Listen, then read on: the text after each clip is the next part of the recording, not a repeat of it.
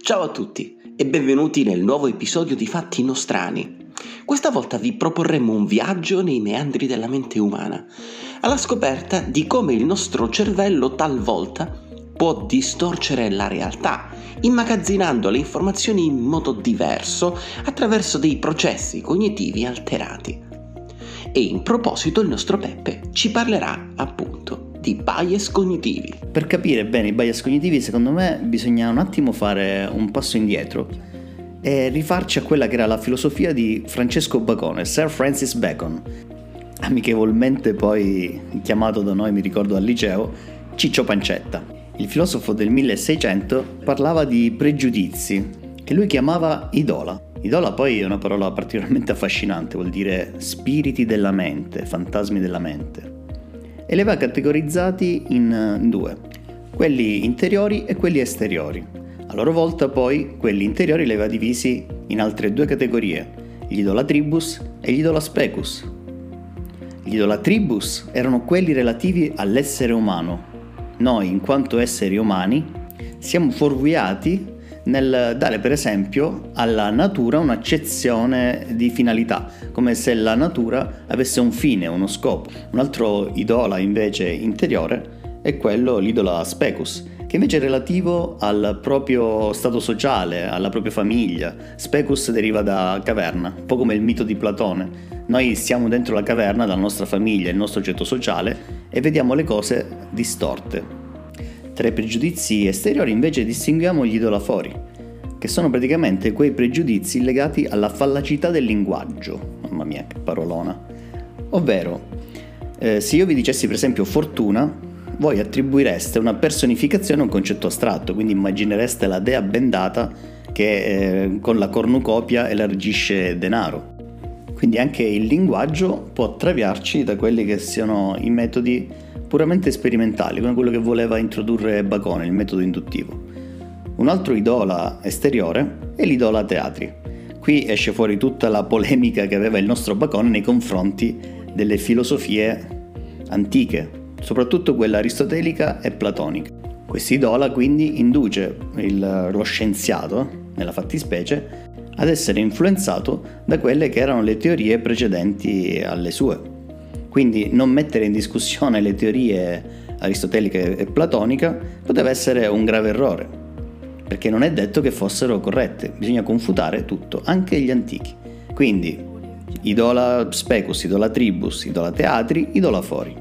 Questi i quattro pregiudizi secondo Bacone. Terminato il pippozzo sugli idola di Bacone, che comunque viene sempre comodo se volete fare i fighi la domenica al pranzo con i vostri familiari, gli sparate lì idola, Bacone, qualche concetto di ah, caspita. Possiamo andare a, a, ad analizzare quelli che sono veramente i bias, i bias cognitivi, che sarebbe il tema centrale di questo podcast. Intanto cosa sono i bias, perché esistono e perché sono così importanti da essere riconosciuti? Esistono perché il cervello deve immagazzinare una serie di informazioni e prendere delle decisioni, però le informazioni sono veramente tante, tutti gli stimoli esterni, luci, colori, suoni, e deve comunque reagire velocemente. Quindi prende delle scorciatoie che sono appunto questi bias. È importante d'altra parte riconoscerli perché eh, così capiamo meglio i meccanismi del nostro cervello, capendo addirittura che alcune scelte non le facciamo a livello conscio, ma sono scelte a livello inconscio tal proposito inizierei a parlare del bias della negatività. Il bias della negatività è praticamente quel pregiudizio, quella scorciatoia mentale che ci fa credere che siano successe più cose negative che cose positive o comunque ci fa ricordare solo quelle negative. A livello fisico questo si spiega con il fatto che l'amigdala, che è dentro il nostro cervello, ha ben due terzi dei neuroni dedicati a registrare informazioni negative. Questo perché? Probabilmente è un lascito di quando eravamo degli uomini primitivi, ovvero era molto più importante sapere come scappare da una situazione di pericolo, ricordare che quella è una situazione di pericolo, piuttosto che sapere una sensazione positiva. Questo però è un lascito che abbiamo ereditato e che ci portiamo ancora dietro. Quindi probabilmente quella giornata in cui pensate che sia andato tutto male è il nostro bias della negatività. Insomma, il nostro cervello sembrerebbe essere portato a dare più importanza agli eventi negativi che a quelli positivi. Molto interessante. Eh sì, caro Andrea. Probabilmente quelli che noi definiamo pessimisti semplicemente hanno un bias della negatività molto sviluppato. Ma vediamo altri, magari vi stiamo incuriosendo con questi bias.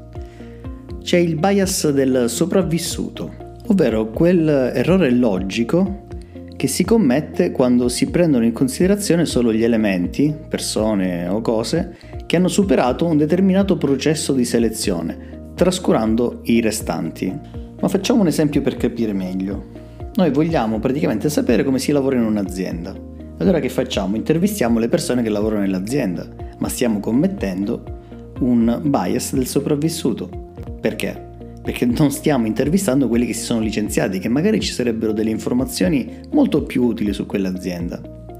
Un altro bias del sopravvissuto molto interessante invece è un aneddoto relativo alla seconda guerra mondiale. In pratica gli inglesi stavano perdendo la guerra, l'aeronautica inglese nella fattispecie, e allora doveva minimizzare le perdite. Venne chiesto a uno statistico, Abraham Wald, come si potesse fare e lo statistico chiese praticamente di avere la mappa dei punti in cui venivano colpiti gli aerei da proiettili. Ora, noi penseremmo, ok, allora rinforziamo in quei punti gli aerei. Abraham Wald però, non cadendo nel bias del sopravvissuto, disse rinforzate i punti in cui non sono stati colpiti gli aerei. Questo perché? Il nostro Wald ha notato che i militari tenevano conto dei bombardieri rientrati, i sopravvissuti, e non di quelli indisponibili perché erano stati abbattuti. Quindi considerò che le aree dei bombardieri superstiti dimostravano di poter subire danni senza impedire loro di tornare alla base. Non era cascato nel bias del sopravvissuto il nostro buon Wald. Molto bene, Peppe, tutto molto interessante. Ma senti, quali altri tipi di bias ci sono? Beh, un altro bias in cui è facile incappare è sicuramente il bias della conferma. Praticamente è un fenomeno per il quale le persone tendono a muoversi entro un ambito delimitato dalle proprie convinzioni, restano chiuse nelle loro convinzioni, continuano quindi ad avvalorare le proprie tesi e rischiano così di non essere obiettivi. Per esempio, mettiamo che noi siamo convinti che i delfini siano cattivissimi, tra l'altro i delfini non sono proprio bravi come vengono dipinti. Cercheremo i delfini sono cattivi su Google. E questo avvalorerà ulteriormente le nostre tesi. Respingeremo tutti quei discorsi, per esempio, che ci convincono invece che i delfini sono buoni, guarderemo un film sulla bontà dei delfini e lo criticheremo. E invece, se per esempio vediamo un attacco di un delfino su un articolo, diremo hai visto? Avevo ragione. Questo è appunto il bias della conferma.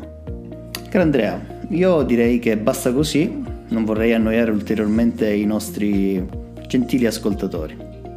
Ed allora abbiamo visto bias negativo, bias eh, del sopravvissuto e bias della conferma, ma in realtà sembra che ce ne possono essere moltissimi altri. Sì, sì, ce ne sono tantissimi.